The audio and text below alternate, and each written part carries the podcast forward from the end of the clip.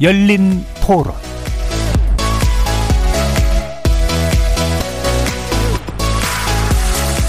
안녕하십니까. KBS 열린 토론 정준희입니다. 저는 전방 갔다 왔는데 근무를 전방 가는 여자가 거의 쓸 수 있을지 그냥 남자랑 여자랑 같은 생활관 내에서 생활을 하게 될 수 있을지 없을지 그런 문제도 존재할 수 있을 것 같기는 합니다. 저희 딸을 음대가 나와가지고 군악대를 셋을 생각을 했었는데 여자에 대한 그런 전반 시설이 전혀 0이라고 하더라고요. 아직도. 지역은 하사관도 있고 뭐 장교도 있지만 장교가 안 되면 하사관이라도 지원을 해석하면 되지 않나. 가산점 문제는 갔다 오면 당연히 조금 혜택은 줘야 될 그 직장에 취직할 적에 저는 그렇게 보고 있어요. 일부에서 얘기 꺼낸 걸 갖다 정치권에서 너무 받아들인 게 아닌가 너무 과하다 싶은 생각이 들어요. 나쁠 건 없을 것 같아요. 배울 수 없는 것들, 경험하지 못하는 것들을 배울 수 있는 장점이 있고 한점은 아무래도 남자랑 똑같죠 뭐 자기 시간 뺏기는 거? 아무리 그래도 주어진 롤이 좀 다르니까 여자는 그래도 남자랑은 신체 구조도 다르고 하니까 저는 이거는 의무로 하기에는 조금 무리가 있다고 생각해요. 네, 이슈는 옛날부터 쭉 됐었던 것 같은데 갈등이 심해지다 보니까 이제 표면 위로 많이 올라온 것 같아요. 한 번쯤은 이런 제대로 된 논의가 필요하지 않았나라고 생각을 해요. 거리에서 만나본 시민들의 목소리 어떻게 들으셨습니까? 그동안 몇 차례 논의의 대상이 되었던 여성 징병제 이슈가 최근 다시 수면 위로 떠올랐습니다. 여성도 징병 대상에 포함시켜달라는 청와대 국민청원이 닷새 만에 15만 명 넘게 동의를 받은 것이 그 징후 중의 하나일 겁니다. 나날이 줄어드는 출산율로 인해 병력 보충에 차질이 생기고 있는 만큼 여성도 징집 대상에 포함돼야 한다는 게 청원 요지인데요. 이와 완전히 동일한 맥락은 아닙니다만 모병제로의 전환이 필요하다는 논의와 함께 여성도 군사훈련을 받고 군복무를 하자는 제안이 정치권에서도 나오면서 관련 논의가 더 많은 관심을 불러일으키는 듯합니다. 사실 여성 징병에 대한 논의는 역사도 오래고 단순하지는 또 않아서 모든 국민의 국방의 의무를 의무를 명시한 헌법 그리고 여성은 지원에 의해서만 복무할 수 있다는 병역법 이 둘 사이의 불일치와 간극을 해결해달라는 헌법소원도 이미 여러 차례 나온 바 있었죠. 오늘 KBS 열린 토론에서는 여성 징집제 주장이 제기된 배경 그리고 주요 쟁점 짚어보는 한편 어떤 식으로든 불가피해 보이는 병역제도 개편 논의가 향후 어떻게 이루어져야 할 것인지 모색해보는 시간 가져보겠습니다. KBS 열린 토론은 여러분이 주인공입니다. 문자로 참여하실 분은 9730 누르시고 의견 남겨주십시오. 단문은 50원, 장문은 100원에 정보 이용료가 붙습니다. KBS 모바일 콩, 트위터 계정 KBS 오픈, 그리고 유튜브를 통해서도 무료로 참여하실 수 있습니다. 날카로운 의견과 뜨거운 참여 기다리겠습니다. KBS 열린 토론 지금부터 출발합니다. 살아 있습니다. 토론이 살아 있습니다. 살아있는 토론, KBS 열린 토론. 토론은 라디오가 진짜입니다. 진짜 토론, KBS 열린 토론.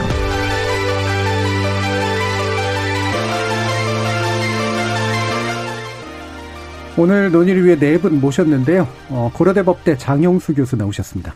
예, 반갑습니다. 한국국가전략연구원의 김대영 연구위원 나오셨습니다. 예, 안녕하십니까. 여성신문 젠더폴리틱스 신지혜 연구소장 나오셨습니다. 예, 안녕하세요. 나는 여성 징병제 찬성한다는 도서의 저자시죠? 주아림 작가 나오셨습니다. 네, 안녕하십니까. 청취자 여러분들도 다양한 의견 부탁드리겠습니다.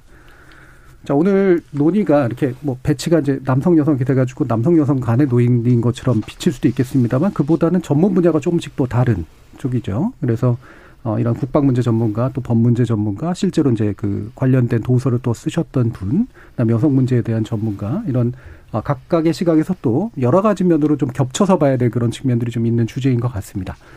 먼저 이제 여성 징병제 최근 논의니까요. 이 이슈에 대해서는 기본적으로 어떤 입장을 가지고 계신지 간단히 한번 들어보고 이게 이제 여성 징병제만의 이슈가 아니기 때문에 이후에 연결된 논의로 어, 이어지도록 좀 해보겠습니다. 어, 이 논의는 주어린 작가님 먼저 한번 들어보고 싶어요. 실제로 책을 내셨기 때문에요. 네. 네.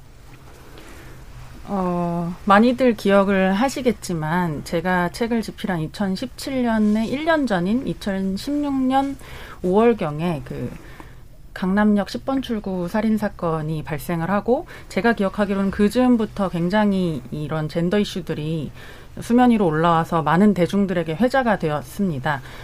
그때쯤에 이제 저에게도 제 주변에도 그런 화제가 굉장히 많이 이야기가 되었고 근데 이야기를 나누다 보면 항상 그 갈등의 끝에는 군대 문제가 걸려 있더라고요. 예.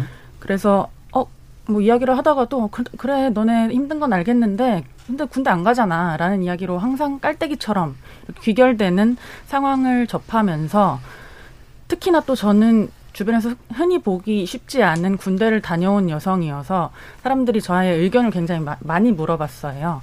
어, 여성만 징병이 되지 않는 거에 대해서 어떻게 생각하냐, 남성만 징병이 되는 게 옳다고 생각하냐라는 질문들을 들으면서 생각을 정리해 보다가 아, 우리 사회에서 이 성평등 이슈, 젠더 이슈를 얘기하려면 군대 문제는 꼭 언급을 해야 하고 예. 꼭 짚어봐야 하는 문제라구나. 라고 생각을 해서 어, 그때부터 고민을 하고 책까지 집필을 하게 됐습니다. 예. 그럼 그 고민의 결과가 여성 징병제에 대한 찬성인가요? 뭐 결론적으로 음. 말씀드리면 제 책 제목처럼 예. 저는 이제 여성 징병제는 여러 가지 검토를 해야겠지만 예. 필요한 부분이다. 논의를 음. 해봐야 되는 부분이다라고 생각을 음. 합니다. 결국은 우- 국내에서 성평, 성평등에 관련된 문제를 해결하기 위해서는 네. 결국 군대라는 문제를 해결하지 않을 수 없고 네, 그 결과 중에 하나로서 여성 징병제 문제는 충분히 고려될 수 있다라고 네 맞습니다. 생각을 하십니다요. 자 김대웅 의원님 한번 말씀 들어보죠. 네, 저도 저는 조금 시각이 좀 다른데요. 예. 한 지난번에 나왔을 때 이제 징병제 네네. 찬성 반, 반대 이것 때문에 나왔었는데 어 사실 우리 군에서도 여군들이 지금은 많은 역할을 하고 있고 제가 한 20년 전에 군대 생활했을 때도 신병교육대에서 중대장님이 여성분이었습니다.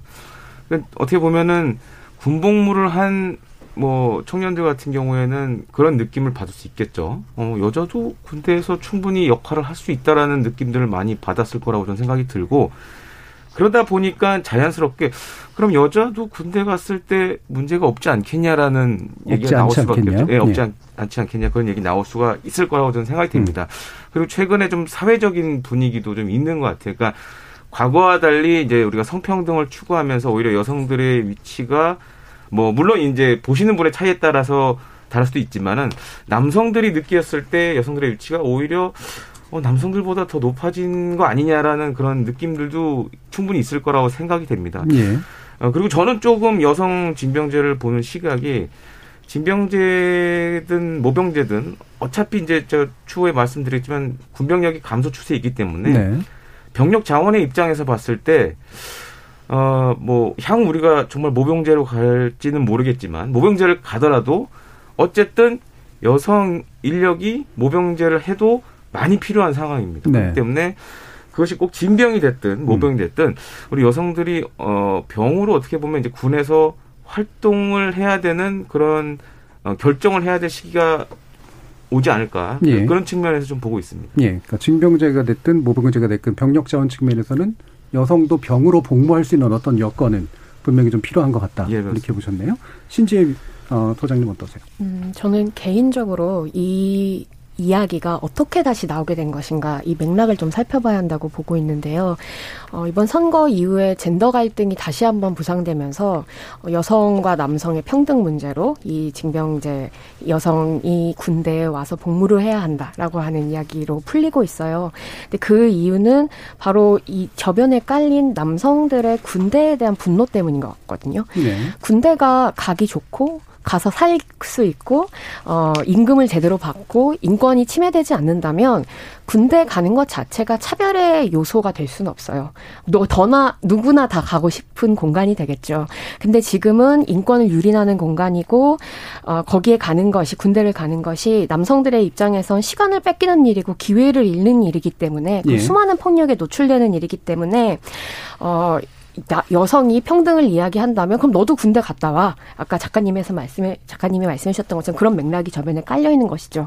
그래서 우선 기본적으로 우리 사회가 이 남성들이 느끼고 있는 분노에 대해 이해하고 공감할 필요가 있다고 생각해요. 예. 근데 다른 한편으로는 그래서 나도 그걸 다 감수했으니 너도 감수해야 돼라고 하는 것은 건설적인 논의 방향을 막는 꼴이 돼 버립니다. 그래서 저는 결론을 좀 말씀드리면 대한민국 이 징병제에서 모병제로 전환할 필요가 있다고 보고요. 예. 여성들도 복무를 원한다면 그리고 또 성소수자들도 군대 복무를 원한다면 어, 들어갈 수 있도록 그리고 들어가서 정말 개인의 노동력을 착취당하는 것이 아니라 노동권도 보장받고 인권도 보장받는 쪽에 힘쓸 수 있도록 군 혁신을 해나가야 한다고 보고 있습니다. 예.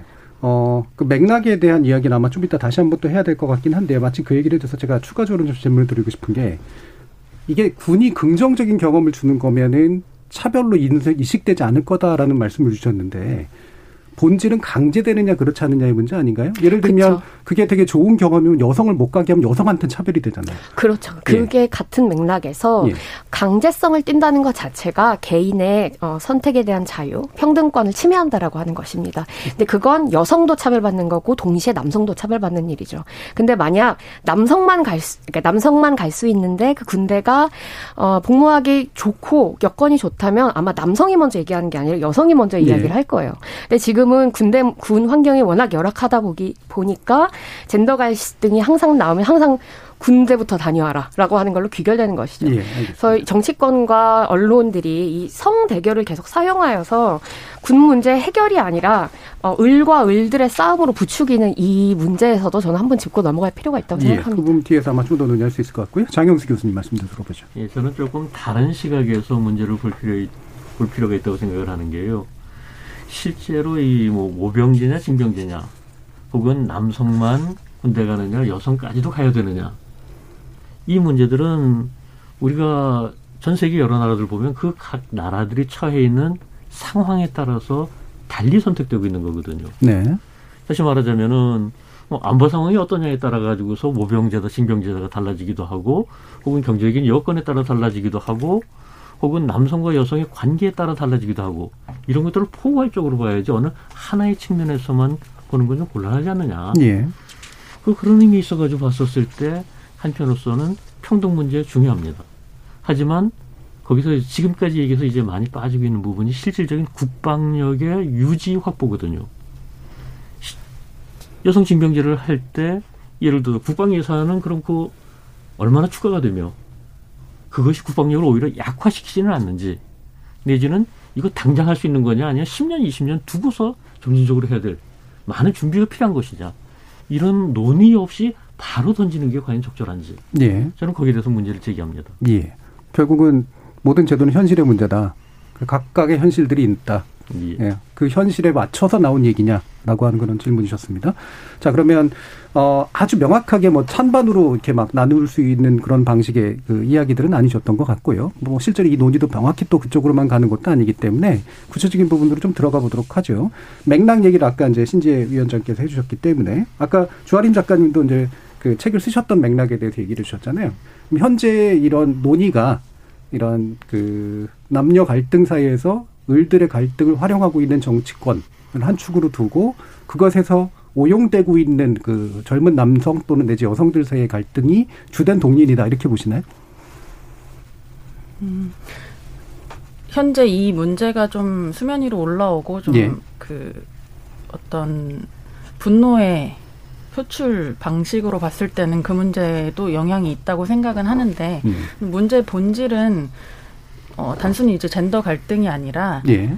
이 문제가 이제 국방의 의무를 국민이 정확하게 동등하게 평등하게 이 의무를 수행하고 있는지를 저는 점검을 해야 된다고 생각을 하고 있습니다. 예.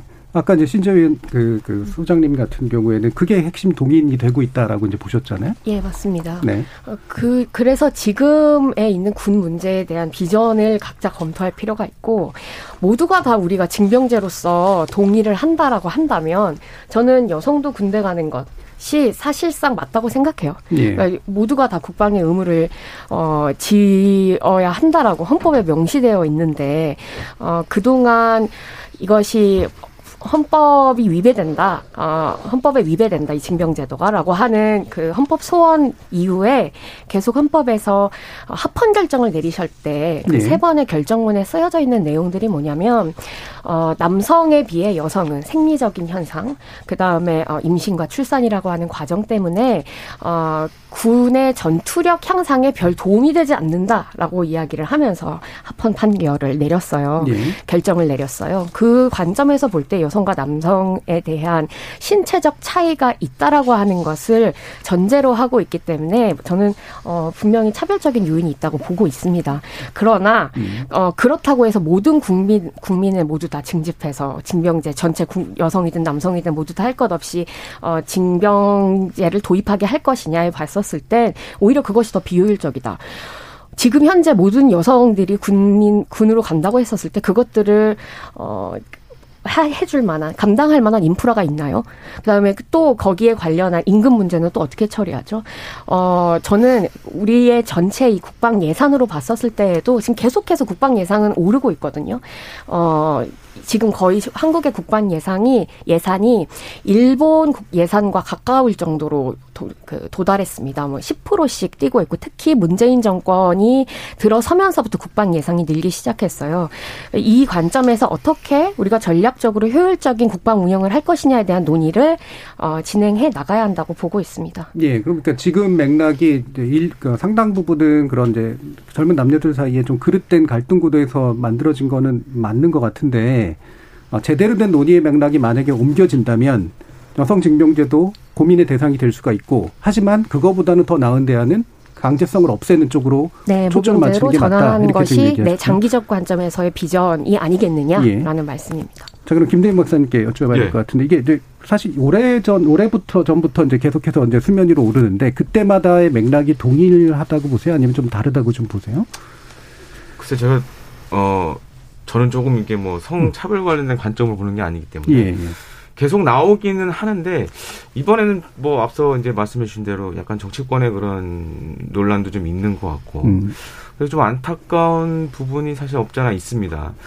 어 사실 우리가 뭐 뒤에서도 토론을 하게 됐지만 진병제든 모병제든 뭐가 됐든 간에 가장 중요한 것은 앞으로 병력이 줄어들 수밖에 없다라는 거고 네. 출산율이 저조해서 그렇다면 뭔가 대안을 찾아야 되는데 그럼 진병제가 어, 계속 그걸 유지를 하느냐 아니면 모병제로 정말 그 앞서 말씀해 주신 대로 어, 갈 사람만 가느냐 선택받은 사람 아니, 선택해서 그 사람들만 가느냐 사실 우리 군 자체는 사실 지금 직모 혼합으로 돼 있거든요.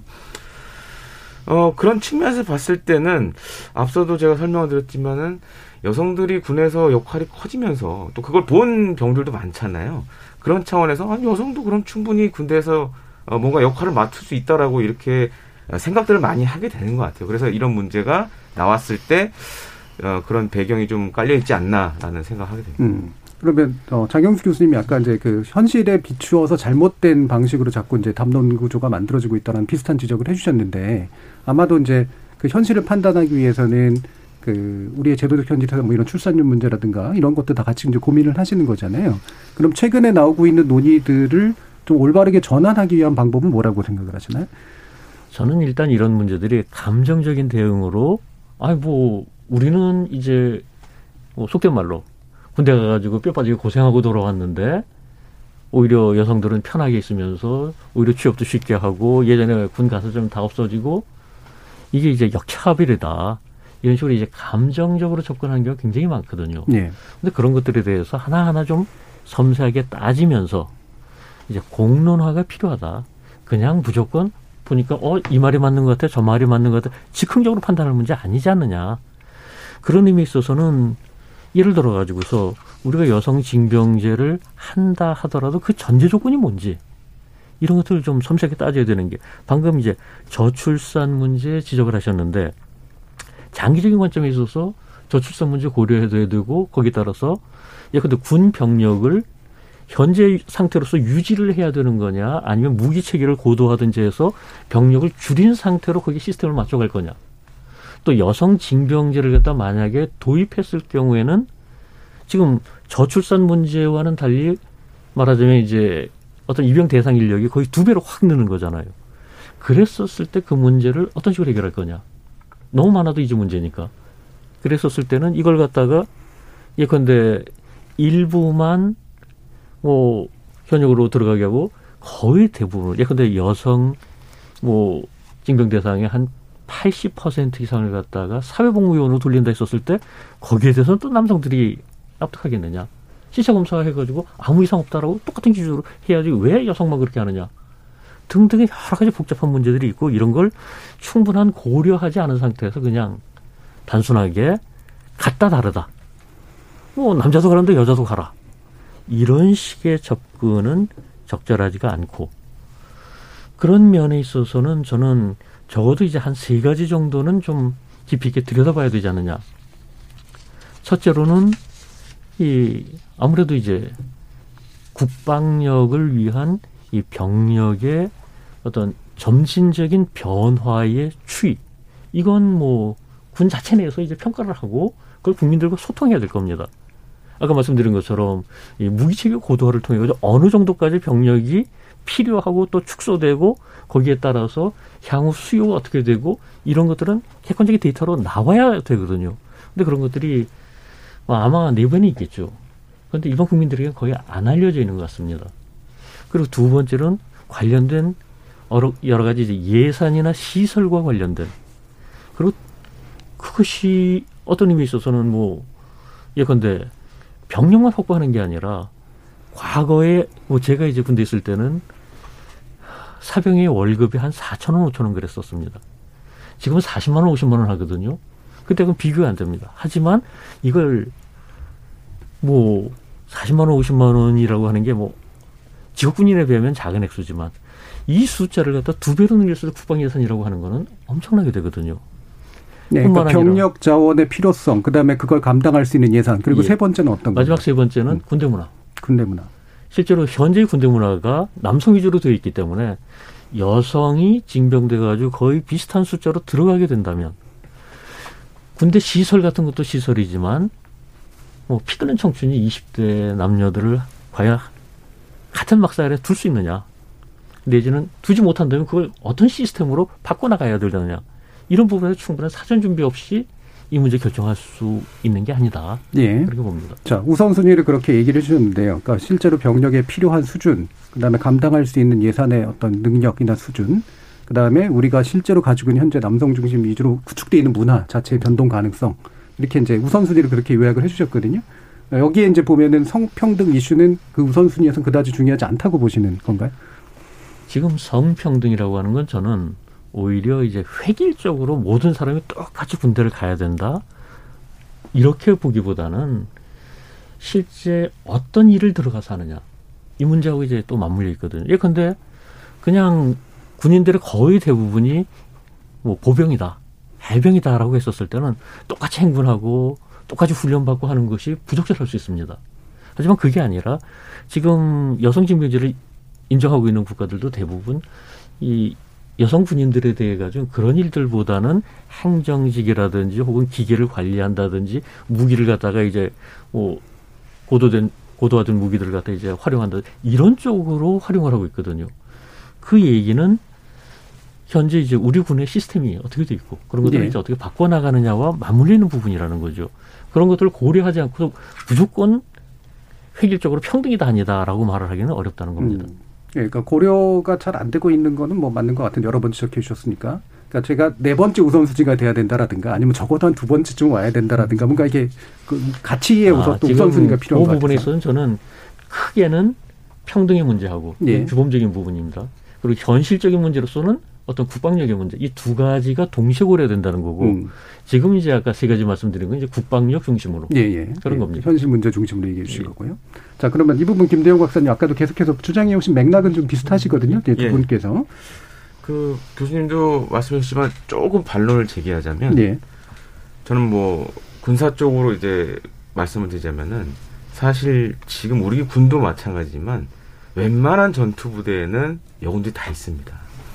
그리고 이제 뭐 해외 사례를 보더라도 어 그런 말씀들 많이 하시죠. 과연 그럼 여성과 같은 내무반과 내무실을 쓸 수 있겠느냐? 그와 관련해서 이제 노르웨이군이 한번 그런 좀 시범 케이스로 운용을 한 적이 있었는데 네.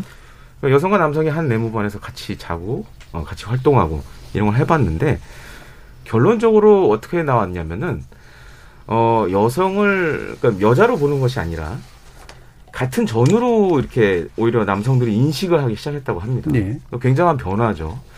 그렇기 때문에 오히려 어 그리고 뭐 만약 전쟁이 일어나도 뭐 여성 포로든지 뭐 적군이든지 여성들이 분명히 있지 않겠습니까? 그리고 최근에 그런 뭐 노르웨이 사례를 또 언급해 드자면은 어, 그런 전장터에서 그런 문제들 때문에 여군으로 이루어진 특수부대들도 만들어지고 뭐 이런 사례들이 좀 있습니다. 네. 그런 거 봤을 때 어 뭐 군대 문화까지는 제가 뭐라고 언급하긴 좀 그렇지만 여군들도 남군들과 동일하게 전투 임무를 수행할 수 있다라는 것이 사실 지금 전 세계 군대에 저 모두가 인정하는 그런 부분입니다. 그래서 그런 것들 따져봤을 때는 우리가 뭐 신체적인 뭐 문제 이런 거를 다 떠나서 지금은 어차피 여성들도 뭐 남성들 다르지 않게 운동도 할 수, 운동도 하고 뭐 체력적인 조건도 좋아지기 때문에 그거는 크게 문제가 되지 않을 거라고 좀 생각합니다. 네, 신체적 조건이라든가 네. 그다음에 문화적인 문제는 그 자체로는 그렇게까지 큰 고려 요인은 아닐 수 있다. 예, 그렇습니다. 어, 그럼 핵심적인 고려 요인은 뭡니까? 핵심적인 고려 요인은 제가 봤을 때는 지금은 사실 뭐 남자와 남자라든지 여자라든지 뭐 그런 신체적인 차이는 뭐 거의 없다고 보고 전투력 면에서도 사실상 이제 동일하다고 어, 그렇게 봐야 될 것 같습니다. 네. 음. 자 그러면 어 실제로 이제 그, 그 경력을 가지고 계시니까 방금 이제 김대영 박사님께서 말씀하신 그런 부분에 대한 현실적인 인식이 좀 비슷하신가요, 조아림 작가님?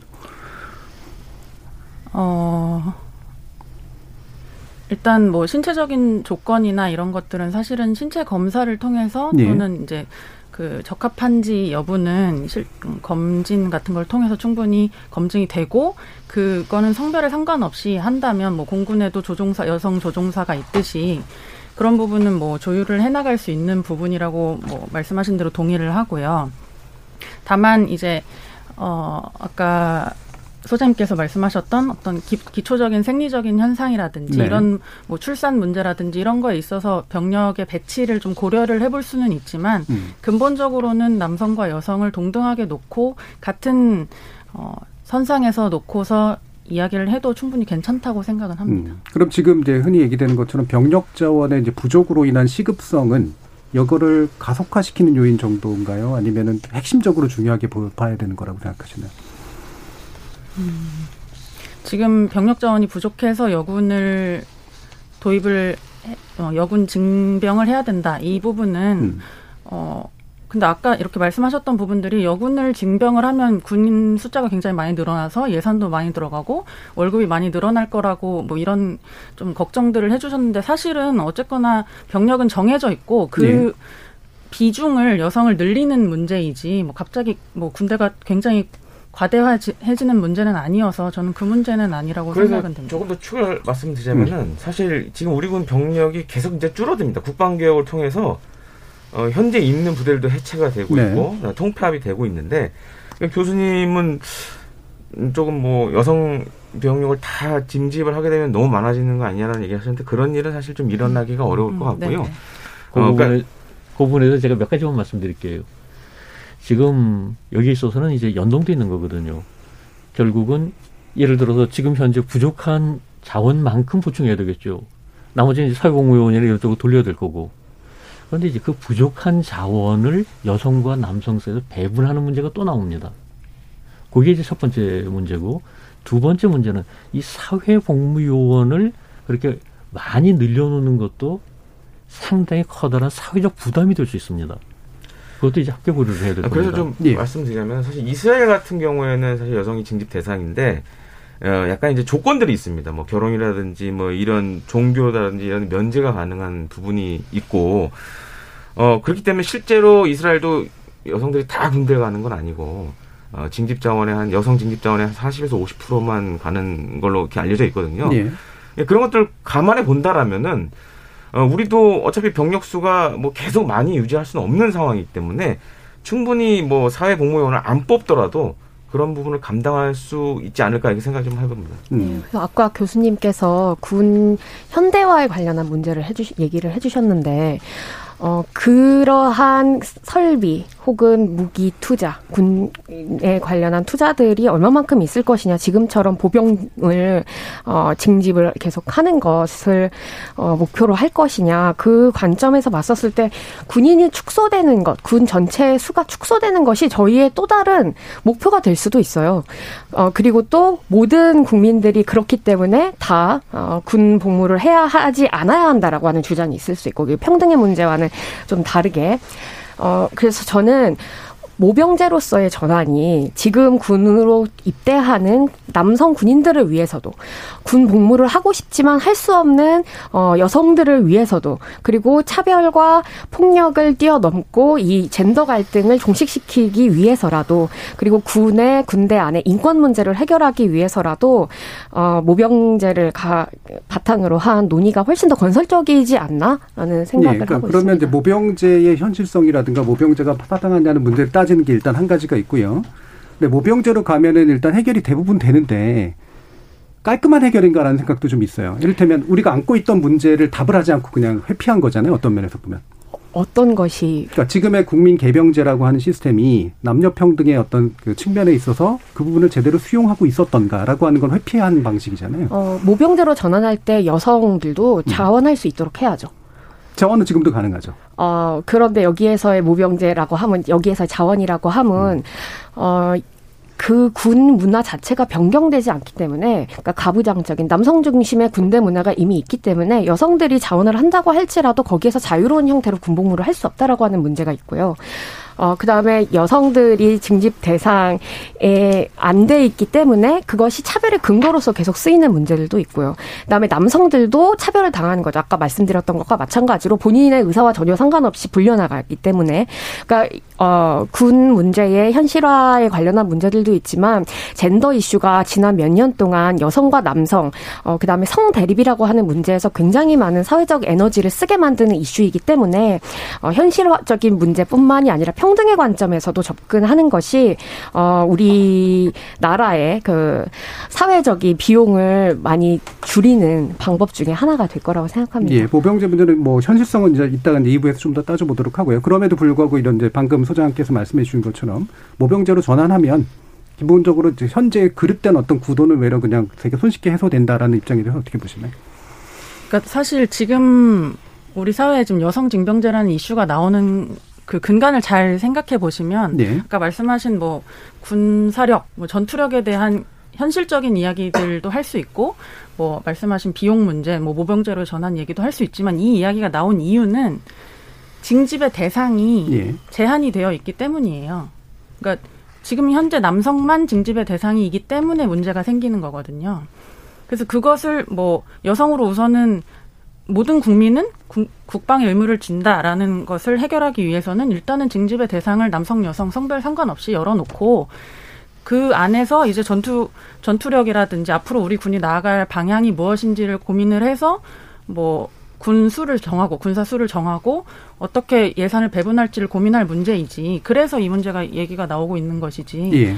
어 그 그렇기 때문에 이 문제를 먼저 해결을 하고 아까 음. 말씀하신 것처럼 그 모병제를 전하는 사실은 아 이건 모르겠고 일단 모병제가 좋은 거니까 이걸로 가자라는 느낌이 들 수 있거든요. 음. 그래서 지금 그 20대 남성들이 가지고 있는 어떤 그런 갈등 혼란스러움을 이 문제를 이야기 를 짚어주고 가지 않으면 저는 젠더의 갈등이 해결될 수 없다고 생각합니다. 네, 알겠습니다. 모병제 전환으로 뭔가를 해결하는 부분에 대해서 또 이후에 좀 더 논의해 보도록 하고요. 일부 일부 마치기 전에 몇 가지 좀 더 약간 짚어야 될 게 좀 있는데 아까 이제 합헌 판결 어, 판정이 나왔던 것들, 합격 결정이 나왔던 것들 이거에 대한 이제 배우가 이제 남성과 여성이 기본적으로 생리적 차이가 있기 때문에라고 하는 게 이제 주된 요인이었는데 이 부분에 대한 어떤 장현수 교수님의 판단은 어떠신가요? 예. 실제로 이제 헌법재판소에서 얘기를 할 때는 이제 남성과 여성의 어떤 신체적인 차이, 군 복무의 특성 이런 네. 것들에 이제 초점을 주로 맞췄었거든요. 그런데 저는 그런 부분들은 이 군대 내에 있어서 지금 우리가 역사적으로 보면 그렇습니다. 예를 들어가지고 어느 시기에 있어서는 신체적인 게 굉장히 중요했었어요. 네. 이제 군대라고 하는 조직 자체가. 네. 그게 말 타고 칼 쏘고 뭐 창 쓰고 뭐 이랬을 땐 그랬었거든요. 그러다 총이 네. 나오면서 신체적인 조건이라고 하는 것이 덜 중요하게 돼 버렸어요. 네. 그런데 그 총이라고 하는 것조차도 그래도 어느 정도는 이제 신체적인 조건을 갖다 요구를 하는데 이제 그냥 기진에 앉아가지고 미사일 버튼 누르는 이런 데서는 신체 조건 아예 제로가 돼 버리거든요. 그런 변화라고 하는 것이 어느 정도까지 우리가 와 있느냐. 그건 예. 나라마다 다를 것이니까. 그런 것들을 이제 면밀하게 따져야 될 거고 그런데 그런 점에 대해서는 충분히 고려가 안 되고 있는 것 같은 인상을 받았습니다. 음. 언제 결정해서. 네. 그리고 이제 또 한 가지는 헌법재판소가 얘기를 한 건 결국은 실질적 평등의 관점입니다. 음. 말하자면은 여성에게만 생리 휴가를 주는 게 차별이 아니듯이 여성이 군대 가지 말라고 하는 것도 이런 신체적인 조건이 이런 것에 비해서 차별이 아니다라고 하는데 그게 부분적으로는 타당하지만 부분적으로는 아니다. 그리고 거기에 있어서 이제 한 가지 추가적으로 얘기를 해야 될 것은 지금 말씀 중에 있어 가지고서 어떤 지금 현재 여성 군인들도 상당히 많이 있고 그분들이 잘 활동하고 계신다. 근데 그분들은 사실 자원에서 들어간 분들이고 일반적인 여성의 어떤 평균치라고 얘기할 수 있을까? 저는 거기에 대해서 이제 조금 의문을 갖거든요. 무슨 얘기냐면 가기 싫은데 끌려가는 이런 경우에 있어서 똑같은 기여치를 기대할 수 있겠느냐. 이런 부분들은 이제 좀 고려를 해야 된다고 봅니다. 예. 그리고 이제 마지막으로 한 가지 더 지적하고 싶은 것은 이런 어떤 중장기적인 관점에 있어서의 변화에 있어서는 어떤 국방 예산이라든지 어떤 무기 체계의 변화라든지 이런 것들도 그렇지만 헌법재판소 한 가지 중요하게 고려했었던 건 이 저출산 문제. 네. 이 저출산으로 인해 가지고 병력이 부족해지니까 여성을 보내자고 하는데 여성을 거기 보내면 또 저출산이 더 심해지는 거 아니냐. 일종의 악순환 되는 거 아니냐. 그런 부분들도 고려됐다는 점은 짚어둘 필요가 있을 것 같습니다. 예. 어쨌든 그 말씀을 요약해 보면 헌법재판소는 사실은 그 시대에 맞춰서 좀 뭔가 이제 판단을 내리는 그런 음. 특성들이 있잖아요. 그렇죠. 물론 모든 판결들이 마찬가지긴 예, 합니다. 그럴 수밖에 없는 거죠. 예. 그래서 신체적인 것에 대한 이해도 사실은 그 당대의 신체에 대한 이해를 반영했던 그런 음. 측면들이 분명히 있었다. 근데 그게 뭐그 따라서 현재까지도 다 연결되는 언제나 똑같이 그 신체적 판단을 내려야 되는 건 아니다라는 생각이 그러니까 이제 제 생각으로는 예.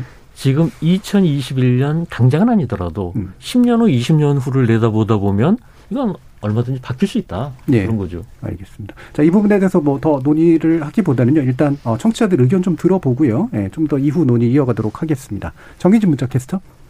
네, 청취자 여러분이 보내주신 문자 소개해드리겠습니다. 김옥희님, 저는 아들 하나, 딸 하나 둔 엄마입니다. 제가 고등학교를 다닐 때는 여학생들도 똑같이 군사훈련을 받았거든요. 군 의무는 남녀가 똑같이 해야 한다고 생각합니다. 소병호님, 전 여성 징병제에 반대합니다. 딸아이를 키우는 입장이라 그 불합리한 집단에 보내고 싶지 않은 마음입니다. K77031577님. 제 딸이 크면 남자친구들과 함께 일반병으로 군대 가길 바랍니다. 군대 갔다 온 사람들이 대한민국 전체를 군대화시키는 게 너무 지긋지긋합니다. 누구나 거치는 통과 의례처럼 되어야 군복무를 신성시하고 권력화하려는 움직임이 줄지 않을까요? 6296님, 저는 43세 여성입니다. 여성분들도 군대에 가는 것에 찬성합니다. 제 친한 동생이 장교인데 너무 행복하다고 합니다. 여성도 남성들처럼 군대에서 할 일이 있고 잘할 수 있고 하고 싶은 것을 할 권리가 있다고 생각합니다. 2738님, 남녀 모두 군필자에게 군 가산점을 인정해주는 것으로 대체하면 어떨까 싶습니다. 제임스님, 전방 말고 후방 부대, 여성만 있는 부대로 근무하면 문제 없을 것 같습니다. 이슈 배경이 무엇이든 이번 기회에 국방 안보 문제를 진지하게 논의했으면 좋겠습니다. 미르치님, 모병제고 징병제고 이런 논의가 왜 나왔는지부터 생각해야 합니다. 지금 10대들은 젠더 갈등이 굉장히 심각합니다. 박정원님, 남성만 군대를 가는 건 너무 후진적인 얘기입니다. 여성이 사회적 약자입니까? 똑같은 국민입니다. 헌법으로 국민은 모두 국방의 의무를 지닌다라고 되어 있는데 왜 남성만 군대를 가야 되나요? 7910님, 전 여성징병제에 반대합니다. 제도 논의에 앞서 과연 군대가 여성 인권에 대해 호의적인 인프라를 갖추고 있는지부터 살펴봐야 합니다. 라고 보내주셨네요. 네, KBS 열린 토론. 이 시간은 영상으로도 생중계되고 있습니다. 유튜브에 들어가셔서 KBS 일라디오 또는 KBS 열린 토론을 검색하시면 지금 바로 토론하는 모습 영상으로 보실 수 있습니다. 지금 방송을 듣고 계신 청취자 모두가 시민 농객입니다. 계속해서 청취자 여러분들의 날카로운 시선과 의견 보내주세요. 지금까지 문자캐스터 정희진이었습니다. 토론이 세상을 바꿀 수는 없습니다. 하지만 토론 없이 바꿀 수 있는 세상은 어디에도 없습니다.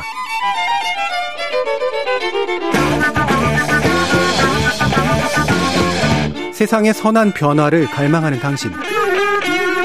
정답이 아니라 질문의 힘을 믿는 당신.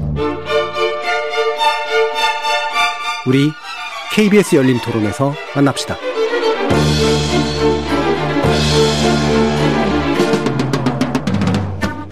KBS 열린 토론 여성신문 젠더 폴리틱스 연구소 신지혜 소장 나는 여성 징병대 찬성한다라는 책의 저자인 주아림 작가 고려대 법대 장영수 교수 한국국가전략연구원의 김대영 연구위원 이렇게 네 분과 함께하고 있습니다.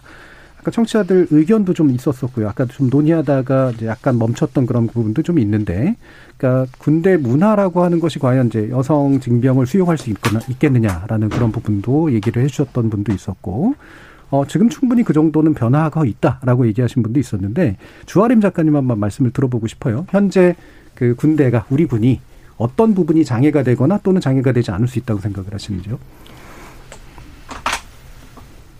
제가 복무를 하는 중에도 저에게 어, 나는 여군을 반대했다. 여군이 들어와서 할 수 있는 게 없다고 생각한다. 불필요하다고 생각한다는 의견을 저에게 직접 말씀하신 네. 분들도 계시고 그런 말을 들으면서 굉장히 위축되었던 기억이 음. 나는데 어, 실제로 그 군에서 여군에 대해서 인식이 좀 많이 안 좋은 경우가 많이 있습니다. 네. 근데 이 문제는 저는 사실 이게 군대가 남성 중심의 문화이고 이 모든 게 사실은 남성으로부터 출발했고 이제 여군이 조금씩 들어갔기 때문에 당연하다고 생각이 되고 이 문제의 개선은 여성이 많이 늘어남으로써 개선을 할 수 있는 부분이 아닐까라는 생각을 음. 합니다. 그러면 두 가지 문제를 함께 묶어서 여쭤보고 싶은데 아까 장영수 교수님 같은 경우에 보면 이게 억지로 끌려온 여성들의 이제 지원한 여성들과는 좀 다른 조건에 놓일 수 있지 않겠느냐라는 그런 부분하고 또 이제 병으로 오는 것과 그다음에 장교로 또 이제 부사관이나 장교로 이제 근무하는 그런 것과는 또 차이가 있지 않겠느냐 어떻게 보세요? 이게 사실 징병이라고 하지만 이제 정해진 숫자를 놓고 이제 징집을 하다 보면 모든 네. 여성 모든 남성이 오는 게 아니라 아니라 이제 일정 전투력이 더 맞다고 생각되는 사람들이 결국에는 군대에 오게 될 텐데 그렇게 되면 뭐 일단은 걱정하시는 부분이 뭐 이제 장교나 부사관으로 복무할 때보다 사병으로 복무할 때 뭐 어떤 마음가짐이나 어떤 책임감 같은 거에 대해서 걱정을 하실 텐데 그건 지금 남, 남군도 마찬가지입니다. 예. 남군이 지금 징집에서 선택을 할 수 있는 건데 장교나 부사관은 그 역할을 군대에서 하고 싶어서 그렇게 선택을 해서 가는 거고 그게 아닌 경우는 이제 국방의 의무를 어, 최소화해서 선택을 해서 사병을 가는 건데 여군도 결국에는 지금은 모병 형태로 장교와 부사관으로 복무를 하고 있지만 어, 징집이 돼서 사병까지 넓혀지게 된다면 그 안에서는 사실 개인의 선택이 되는 거거든요. 예. 그래서 본인이 군에서 더 책임감을 가지고 역할을 하고 싶고 어쩌면 뭐 직업적으로도 괜찮게 봐서 장교나 부사관을 선택하면 그거에 대해서 하면 되고 사병으로 복무를 하게 되면 또 사병에 맞는 역할을 하면 되기 때문에 그것이 뭐 어떤 여성의 성별의 문제는 전혀 상관이 없는 부분이라고 저는 생각을 합니다. 예.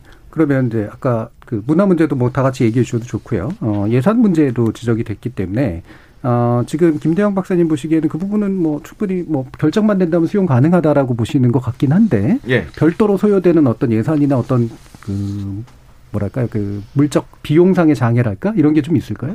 그래서 저는 이 질문이 조금 의아하다고 좀 생각이 드는데요. 예. 사실 그 저는 뭐 육해 공군 해병대까지 다 돌아다녀봤지만 예.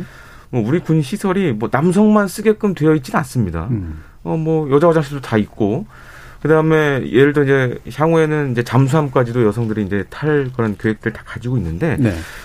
거기에 많은 예산이 들어간다라는 부분은 조금 저는 의아합니다. 그래서 음. 그런 예산 부분보다는 어, 그렇다면은 우리가 이제 중요한 건 그겁니다. 어차피 저도 군대 갔다 왔지만 군인을 만드는 건 교육과 훈련이거든요. 네. 그 교육과 훈련 체계를 그럼 여성에 어떻게 잘 맞게 만드느냐. 아, 이런 고민은 좀 필요하겠죠. 또 거기에 대한 또 투자도 필요하고. 어, 그런 좀 걱정은 들지만 현재 시설에서 뭘 더 추가를 해야 된다? 글쎄요, 그거는 제가 봤을 때는 조금 음, 과도한 생각이 아닌가라는 생각. 음, 그러니까 교육과 훈련 측면에서 뭔가 고려 요인들이 예. 있을 수 있지만 기타의 경우는 사실 거의 큰 의미가 지금 사실 뭐 모든 부대 여군들이 근무하고 계시고요. 예. 어, 심지어 저는 이제 만났던 여군분 중에 하나는 어, 직접 이제 장갑차를 운전하시는 그 부사관 여군도 만난 적이 있고 그런 분들이 생활하는데 전혀 우리 군 시설이 뭔가 큰 문제가 있는 것은 아니거든요. 병영 예. 시설 자체가. 다만 이제 어, 이 병영시설 개선이라는 거는 이건 뭐 여군이 들어와서 꼭 개선해야 된다는 건 아니고 계속 장기적으로 그렇죠. 해야 되는 문제이기 때문에 네. 어, 그렇게 뭐 많은 비용이 들 것 같지는 이렇게 뭐 그렇게 보이지는 않습니다. 알겠습니다. 자, 이 부분은 이제 그 군사 문제 약간 좀 더 전문적인 영역이라서 제가 두 분께만 일단 여쭤봤고요. 모병제 이야기로 좀 가보죠. 시간이 많이 남진 않았으니까요.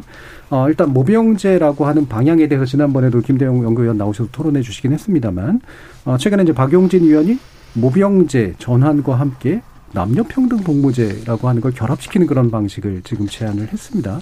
이런 제안 어떻게 생각하시는지 아, 신재 소장님 한번 의견 먼저 들어볼까요? 네, 그 얼마 전이죠. 그 얼마 전이라 하긴 어렵겠네. 2019년도에 그 한국 여성 정책 연구원에서 설문조사를 한번 돌렸었는데 어, 여성들의 53.7%가 자신들도 군대를 가야 하는 것에 동의한다. 그리고 특히 20, 30대 여성의 절반 이상 한 55% 정도가 찬성한다. 네. 이런 어, 여론조사, 설문조사 답을 내기도 했었는데요. 어, 지금 이 있는 모병제 로서의 전환을 이야기할 때 어, 많은 분들이 어, 이- 이 불평등한 문제를 해결할 때 항상 계속 군대 문제가 언급이 된다면 그냥 나라도 가겠다. 음. 그냥 차라리 모두가 다 평등하게 갔으면 좋겠다. 어, 지원을 어, 하면 누구나 갈 수 있게 해달라라고 요청을 하는 것처럼 저는 이해가 돼요. 예. 그래서 모병제로의 전환은 그 굉장히 오랫동안 나왔었던 이야기이기 때문에 어, 불가피한 것 같다는 좀 생각이 들고 어, 여성이든 남성이든 그리고 저는 여기에 더해져야 하는 게 성소수자 이슈인 것 같아요. 네네. 얼마 전에 그렇죠. 변희수 하사님께서 이제 어, 국가인권위원회에 그 권고 사항이 있었음에도 불구하고 군의 거- 반대 때문에 결국 복귀하시지 못하고 사망에 이르렀는데 여성이든 남성이든 성소수자 등 할 것 없이 누구나 다 자원을 한다면 지원을 한다면 군 복무를 할 수 있도록 만드는 것. 그리고 어, 군 복무를 하는 것 자체에서 나라를 지킨다는 것에 보람을 느끼고 그다음에 자신이 나라를 지킴으로써 어, 제대로 된 임금을 보장받고 인권이 인권 의식 이 살아 있는 지금처럼 뭐 군 밖에 나갈 수도 없고 어, 제대로 된 뭐 휴식 시간도 자유로운 휴식 시간도 보장받지 못하고 얼마 전에는 뭐 급식 문제 때문에 코로나 급식 문제 때문에 또 문제가 많았잖아요. 이렇게 열악한 환경에 놓이게 하는 것이 아니라 군인들이 정말 자부심을 느끼면서 복무할 수 있도록 만드는 현대화된 군대로 거듭날 필요가 있다라고 저는 생각합니다. 예. 그 관점에서 모병제만 중요한 것이 아니라 국방부 또 어떻게 바꿀 거냐, 사병에 대한 어, 지원을 어떻게 할 거냐, 뭐 이런 논의들이 필요하겠죠. 예. 어, 기본적으로 일단 박영진 의원 안에 대해서 한번 이제 그 초점을 맞춰서 논의를 해보죠. 이거를 남녀평등 복무제를 이렇게 얘기하면서 40일에서 100일 정도 기초구설련은 모두가 받도록 하자. 기본은 모봉제로 두고 이제 이런 제안을 결합시킨 이유가 뭘까에 대해서도 좀 궁금해지는 측면들이 있습니다. 약간은 어, 억지로 끼워 맞힌 듯한 느낌도 좀 저는 개인적으로 좀 받기 때문에 장윤수 교수님 어떻게 생각하세요? 예. 사실 같은 말씀 드리고 싶었는데 이 우리가 흔히 얘기하는 모병제의 문제하고 예. 좀 전에 얘기했던 여성 징병제 문제는 정 반대 방향으로 나가고 있는 거거든요. 그 그랬었을 때 어떤 의미에서 이제 병역 의무를 갖다 확대하느냐 축소하느냐 뭐 이런 쪽으로 얘기를 할 수 있을 거고요. 근데 이제 박용진 의원 안 같은 경우에 있어서 보면은 이 징병제와 모병제의 차이라고 하는 건 결국 본인의 선택에 따라 군 입대 여부를 결정하는 거거든요. 네. 그런데 의무 복무는 일정 기간 해라. 근데 사실 이 40일 내지 100일이라는 게 얼마나 실효성 있는지 그건 전 잘 모르겠어요. 네. 근데 그러고 나가지고서 안 간다고 했었을 때 과연 그게 어떤 의미가 있는지. 그리고 그 다음에 있어서 모병제로 했었을 때 이건 징병제의 문제도 상당 부분 남기면서 모병제의 장점이라고 하는 것도 제대로 네. 뭐 살리지 못하는 가운데 오히려 단점만 부각되는 건 아닌지 모병제 장기적으로 바람직하다는 건 아마 대부분 다 인정할 겁니다. 네. 그런데 현실적으로 문제되는 것은 한 세 가지 정도가 있다고 보거든요. 첫째로는 일단 우리나라에 있어서는 뭐 여성들이 이제 뭐 그럼 나라도 가겠다라고 하는 얘기들 많이 나온다는 건 들었는데 진짜로 가보고 나서 후회하지 않을까? 적어도 현재 상태라면 그런 생각하게 되는 게 다들 잘 아시겠지만 남성들 군대 안 가려고들 그러거든요. 오죽하면은 이 병역 기피라고 하는 게 가장 심각한 문제가 돼가지고 뭐 대선 후보 낙마하고 국무총리 지명자 낙마하고 그랬겠습니까? 신의 아들이니 장군의 아들이니 어둠의 자식이니 이런 얘기 나오면서까지도 이 군대 기피하려고 하는 경향이 큰데 모병제를 했었을 때 네. 뭐 이게 조금 과장해서 얘기하자면 그 뜨지는 여성들만 모이고 실제로 남성들은 거의 대부분 안 가겠다고 빠져버리는 이런 상황이 벌어지지 않으려는 법도 없거든요. 두 번째로는 그러다 보니까 이제 결국 필요한 병력조차도 확보 못한다면 뭐 모병제 특히 우리나라 같은 안보 상황에 있어서 그렇지 않습니까? 독일 같은 나라도 우리보다 훨씬 더 뭐 인권적인 문제든지 여러 가지 군대 복무 여건 같은 거 좋은 나라였음에도 불구하고 징병제 계속 유지하다가 이거 모병제로 전환된 게 통일되고서도 10년 넘게 있다가 1990년 통일됐는데 2011년에 비로소 네. 이게 모병제로 전환이 됐거든요. 20년이 넘게 그냥 유지거든. 이런 것들을 고려했을 때 이게 간단하지 않다. 그리고 이제 마지막 세 번째 또 여기서 이제 비용 문제 나오는데 이 징병제의 경우에 있어서는 지금 예전에 비해서 이제 사병들 월급이 많이 올랐다고 그러지만 직업군인하고는 비교가 안 되거든요. 비슷한 숫자가 아니라 한 절반 정도만 군 병력을 유지한다 하더라도 직업군인화한다면 모병제는 직업군인으로 가는 거니까. 예. 그렇다면은 인건비가 몇 배 또 올라가게 됩니다. 음. 그거 과연 감당할 수 있느냐? 이런 문제들도 현실적으로 좀 고려를 해봐야 된다고 예. 생각합니다. 박영진 의원 안 같은 경우에 징병제의 장점과 뭐 장점, 장단점과 모병제의 장단점을 이상하게 결합시킨 케이스다라고 좀 보시는 것 같고요. 저는 예. 장점의 결합보다 오히려 단점의 결합이 되지 않을까 예. 그렇게 생각합니다. 설명드리자면은 사실 남녀 평등 복무제는 조금 이해가 안 가는 부분이 있는데 네. 우리가 모병제를 해도 그러니까 대만 케이스를 좀 말씀드리자면은 대만이 이제 모병제를 하고 있는데 일반 이제 남성들 같은 경우에는 일년에 뭐 몇 시간씩 네. 의사 교육을 받아야 되는 그런 그렇죠. 것이 있습니다. 네. 그러니까 모병제를 했을 때는 실제적으로 봤을 때 직접 전투를 수행하는 현역 군인들이 해당이 되는 거고 예비 부대를 또 우리가 유지를 네. 계속 해야 됩니다. 그러니까 예비 부대를 유지하는 측면에서 봤을 때 그래서 남녀 평등 복무제보다는 뭔가 그에 비슷한 혹시 그 군대 갔다 온 남성들을 위한 뭐 예비군 제도 같은 거를 하겠다라면은 좀 이해가 되겠지만 음. 이걸 과연 남녀 평등 복무제까지 할 필요가 있을지는 조금 좀 의문이 드긴 합니다. 음, 예, 그러니까 예비군 병력의 어떤 그 유지랄까 뭐 예. 이런 측면에서는 고민할 수가 있으나 예, 이게 이제 이 제도가 될 필요는 없는 것 같다. 그렇죠. 그게 꼭 굳이 음. 과연 여성까지 여기에 다 끌어들여서 할 필요가 있을까? 그 모병제라는 걸 실시했을 때 굳이 이것까지 할 네. 필요가 있을까라는 좀 생각이 들긴 하죠. 그럼 장윤수 교수님 지적해 주신 그러니까 모병제의 현실적인 어려움 측면에 대해서는 어떻게 보시나요? 어, 많죠. 사실 음. 이 모병제라는 게 우리가 한 번도 가보지 않은 길이고. 네. 어, 그, 그리고 가장 큰 문제는 이제 재원 말씀도 하셨는데, 어, 제가 딱 드리고 싶은 것 중에 하나가, 그럼 지금 사실 뭐 군인 월급이 거의 이제 뭐 50만, 60만 원 수까지 올라왔는데, 그럼 우리가 이등병 월급을 얼마를 줘야 되냐라는 좀 문, 문제 제기를 하고 싶어요. 그럼 그렇게 모병제 했을 때 이등병들에게 어, 군대를 정말 선호하게끔 만들려면 뭐 저도 이제 몇 분 이제 젊은 친구들한테 물어봤더니 다들 그 얘기를 하시더라고요. 최소 200만 원 되지, 돼야 되지 않겠냐. 예. 그럼 뭐 병을 일단 200만 원부터 시작한다고 생각해보고 그러면 간부들 있지 않습니까? 부사관이라든가 장교들. 음. 그러니까 대만에서 실제로 일어났던 일인데 병 월급은 우리나라 돈으로 한 130만 원 되는데 사실 130만 원이면 대만에서 우리의 그런 뭐 물가를 다 비교했을 때 한 200만 원 정도 되거든요. 네. 근데 군대를 안 갑니다. 만 남성들이 안 가요. 음. 어, 그리고 병 모집에 집중하다 보면 어떤 문제가 생기냐면 부사관이나 장교 모집이 안 돼요. 음. 왜냐하면 지금 우리 눈에는 안 보이지만 분명히 모병제를 실시하게 되면 군에 가고 싶어하는 그룹 내에서 뭔가 굉장히 어, 쪼개지는 현상들이 이제 보이게 됩니다. 그래서 그런 문제들도 있고 모병제를 했을 경우에 그 인건비 부분이 특히 많이 늘어나게 됩니다. 네. 지금 사실 우리 국민연금도 그렇고 어 뭐 공무원 군인연금도 그렇고 다 적자잖아요. 모병제를 하는 순간 군인연금은 지금보다 더한 상황이 올 수도 있어요. 네. 어, 그리고 전반적으로 봤을 때 인건비에 많은 돈이 들어가면 우리가 첨단 무기 못 삽니다. 국방 예산은 얼마든지 한계가 있을 수밖에 없고 지금은 증가 추세지만 어, 우리가 경제 상황이 안 좋다거나 그랬을 때 국방 예산 또 줄어들 수밖에 없죠.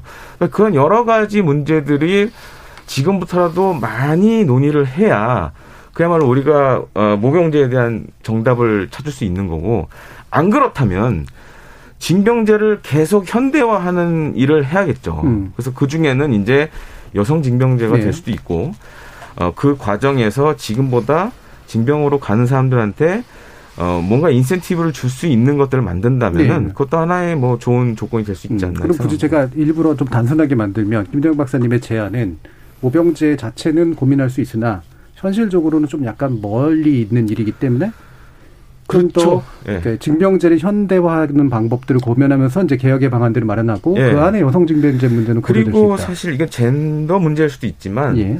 어 우리가 이제 뭐 선진국 군대라고 할 수 있는 미군도 그렇고 과거에는 다 남성 권위주의적이었죠. 네. 하지만 여군 특히 사, 여군 사병들의 비중이 늘면서 많은 혁신이 이루어졌고 또한 가지 이제 그 어, 뭔가 성의 그런 정체성을 좀 가지고 계신 분들 트랜스젠더. 얘기도 하셨는데 트랜스젠더 분들 얘기하셨는데 미군은 사실 트랜스젠더가 군에서 복무하는데 아무 문제가 없습니다.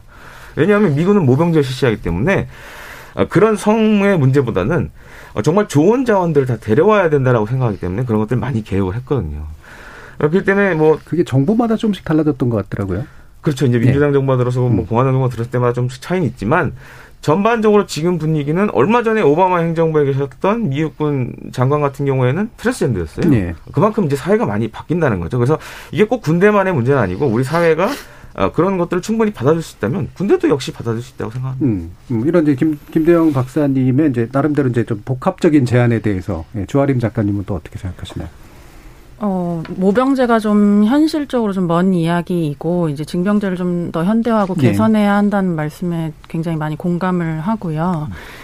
어, 저는 사실 모병제가 굉장히 이상적이라는 생각을 합니다. 모병제라는 지금 예를 든 국가들이 과연 우리와 같은 안보 상황에 처해 있는가? 네. 지금 우리가 휴전국인 이 상황에서 모병제로 전환한다면 그게 얼마를 주면 그 사람들이 어떤 그 생명 수당을 담보해 줄 수 있는가 이 문제가 있기 때문에 단순히 인건비 문제라고 생각은 하지 않고요. 네. 그래서 이게 모병제로 전환됐을 때 제대로 된 모병이 될 수 있는가라는 고민들을 하시잖아요.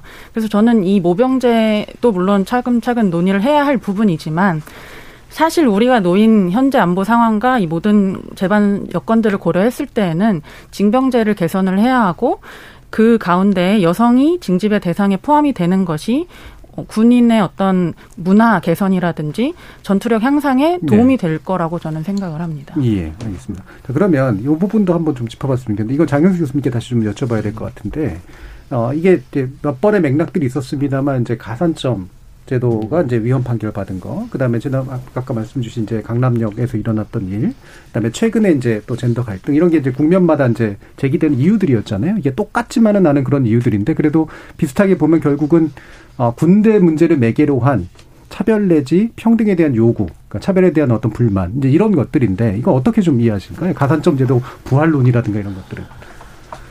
사실 이 가산점 문제라고 하는 것을 오해하고 있는 경우들이 꽤 있습니다. 네.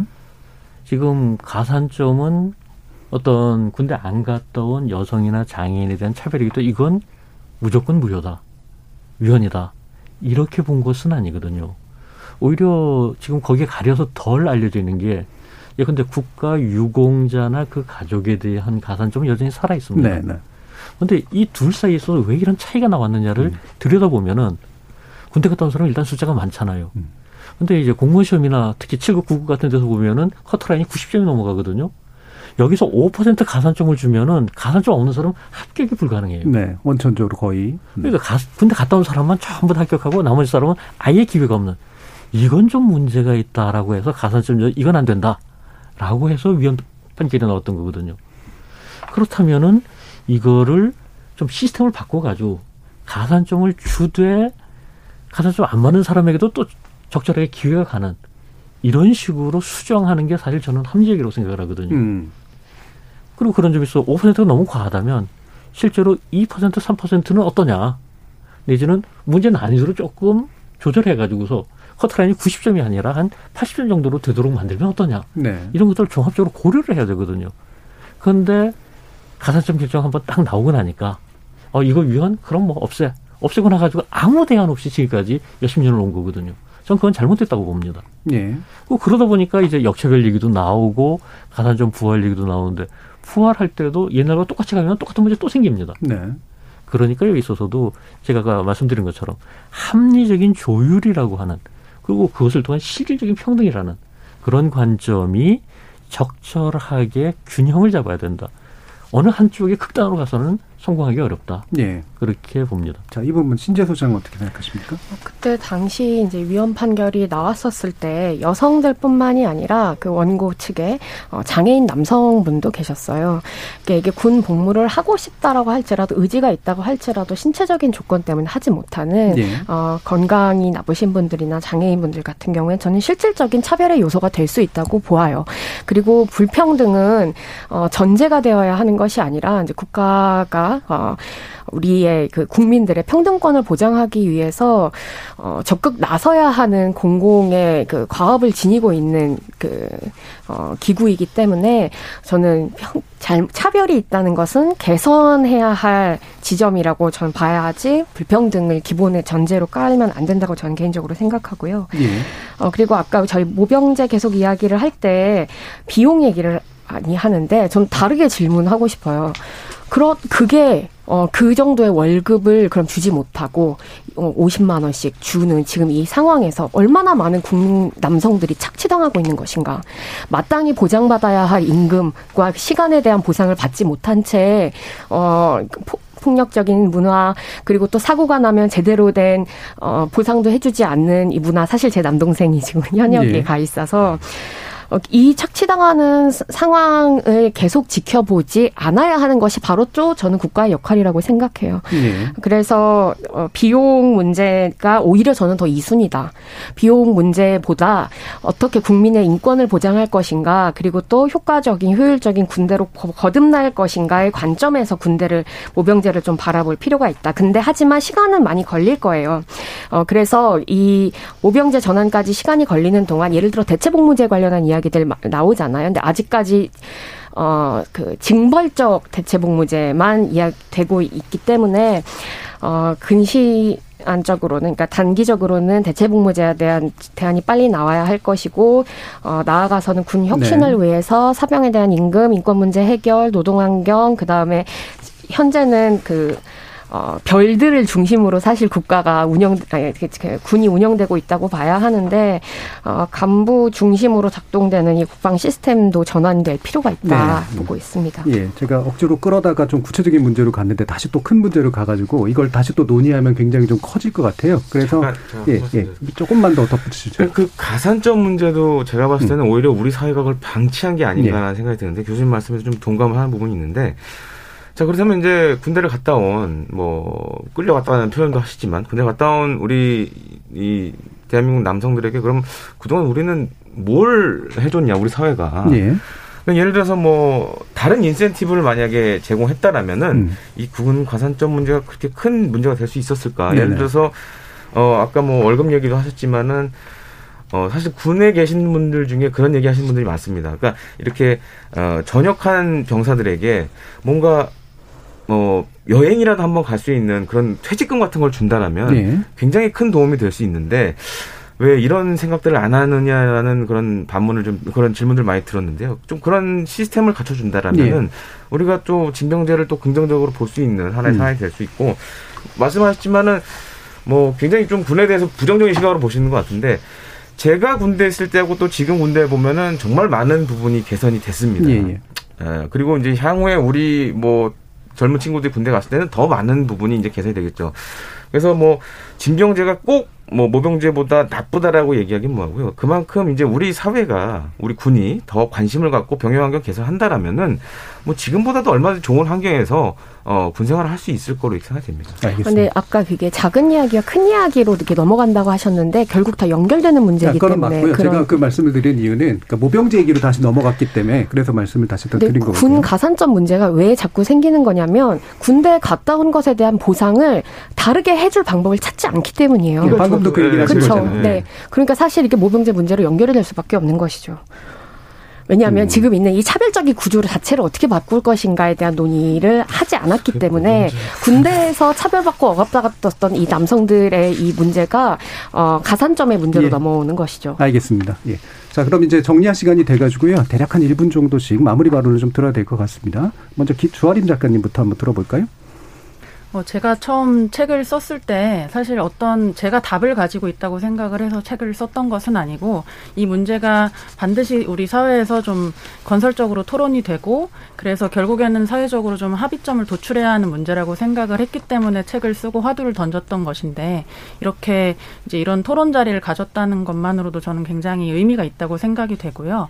앞으로 이 문제를 어좀 여러 가지 관점에서 다각적으로 검토를 해서 좀 더 나은 군대 또 국방의 의무에 대해서 고민을 할 수 있었으면 좋겠습니다. 알겠습니다. 장영수 교수님 말씀 듣죠. 예. 저는 병역 의무 이행에 대한 인식의 변화가 일단 전제돼야 된다.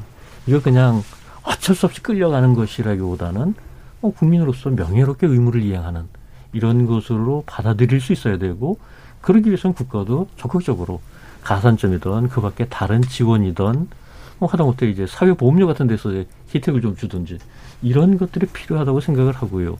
그 바탕 위에서 어떤 국방의 의미라든지 혹은 병역의 의미라든지 이런 것들에 대해서 국민적인 공감대가 형성되었을 때 이런 문제들에 좀 감정적으로 나 이거 싫어라고 하기보다는 어떤 것이 합리적인가에 대한 공론화 과정에서 대안을 찾아 나가는 어, 오늘의 토론이 그런 첫걸음이 되면 참 좋겠고요. 예. 아무튼 그게 필요하지 않을까 싶습니다. 예. 공론화 과정 측면에 있어서 다들 동의하시고 계시는 것 같아요. 신재 소장님 한번 말씀 듣죠. 네. 그 이 징병제 관련한 논의가 나올 때마다 항상 젠더 이슈의 맥락에서 읽히는 것 같아요. 근데 어, 교수님께서 말씀해 주셨던 것처럼 어, 이 서로 건설적인 논의를 하기 위한 그 공론장을 하나 만들 필요가 있겠다는 생각이 들고 군이 개혁되어야 한다는 생각은 여성이든 남성이든 모두 다 갖고 있는 것 같습니다. 그래서 어, 군대가 이제 더 이상 그 폭력 혹은 뭐 혐오와 차별의 온상처럼 여겨지는 것이 아니라 어, 투명한 예산을 전제로 여성이든 남성이든 명예롭고 행복하게 군 안보에 헌신할 수 있는 공간이 되면 좋겠습니다. 예, 알겠습니다. 마지막으로 김대영 박사님 말씀 듣죠. 예, 저는 사실 이제 여성 징병제를 어떻게 보면 이제 모병제로 가기 전 단계 하나의 과정이 될 수도 있다고 보는데요. 예.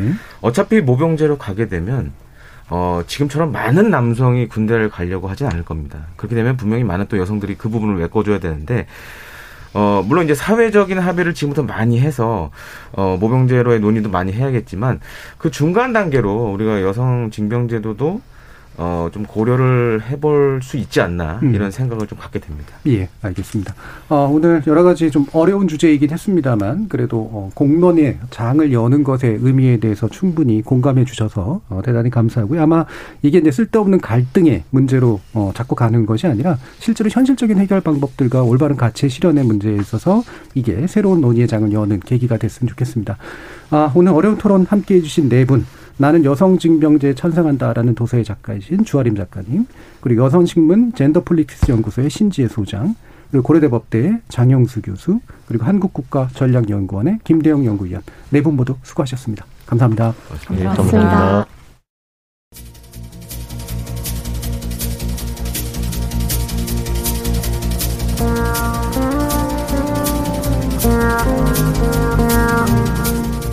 제도 변화를 비롯한 대부분의 변화는 급격하게 또 바라는 대로 이루어지진 않습니다. 변화는 옳고 그름에 대한 판단과 의지에 의해서만 결정되는 문제이기보다는 그거를 그렇게 하게 만드는 바깥에 또는 안에 추동력의 크기가 얼마나 큰지 그리고 기존에 존재하던 것들이 얼마만큼 세게 저항하거나 또는 잘 받아들이는지 이런 문제들이 얽혀서 발생되는 매우 복잡하고 지난한 과정이기 마련이죠. 자, 그럼 우리에게는 어떤 종류의 인적 물적 자원이 국방에 투입돼야 될까요? 그리고 이를 위한 병역 의무는 그간 얼마나 정당한 방식으로 요구되어 왔을까요? 그런 병역을 평등하게 수행한다는 건 또 어떤 의미일까요? 정당성과 평등성을 갖춘 병역 제도를 우리가 어느 수준에서 감당해낼 수 있을까요? 오늘 토론을 통해 이런 질문에 대해서 조금이라도 답이 되는 말들을 얻으셨기를 바라봅니다. 지금까지 KBS 열린 토론 정준이었습니다.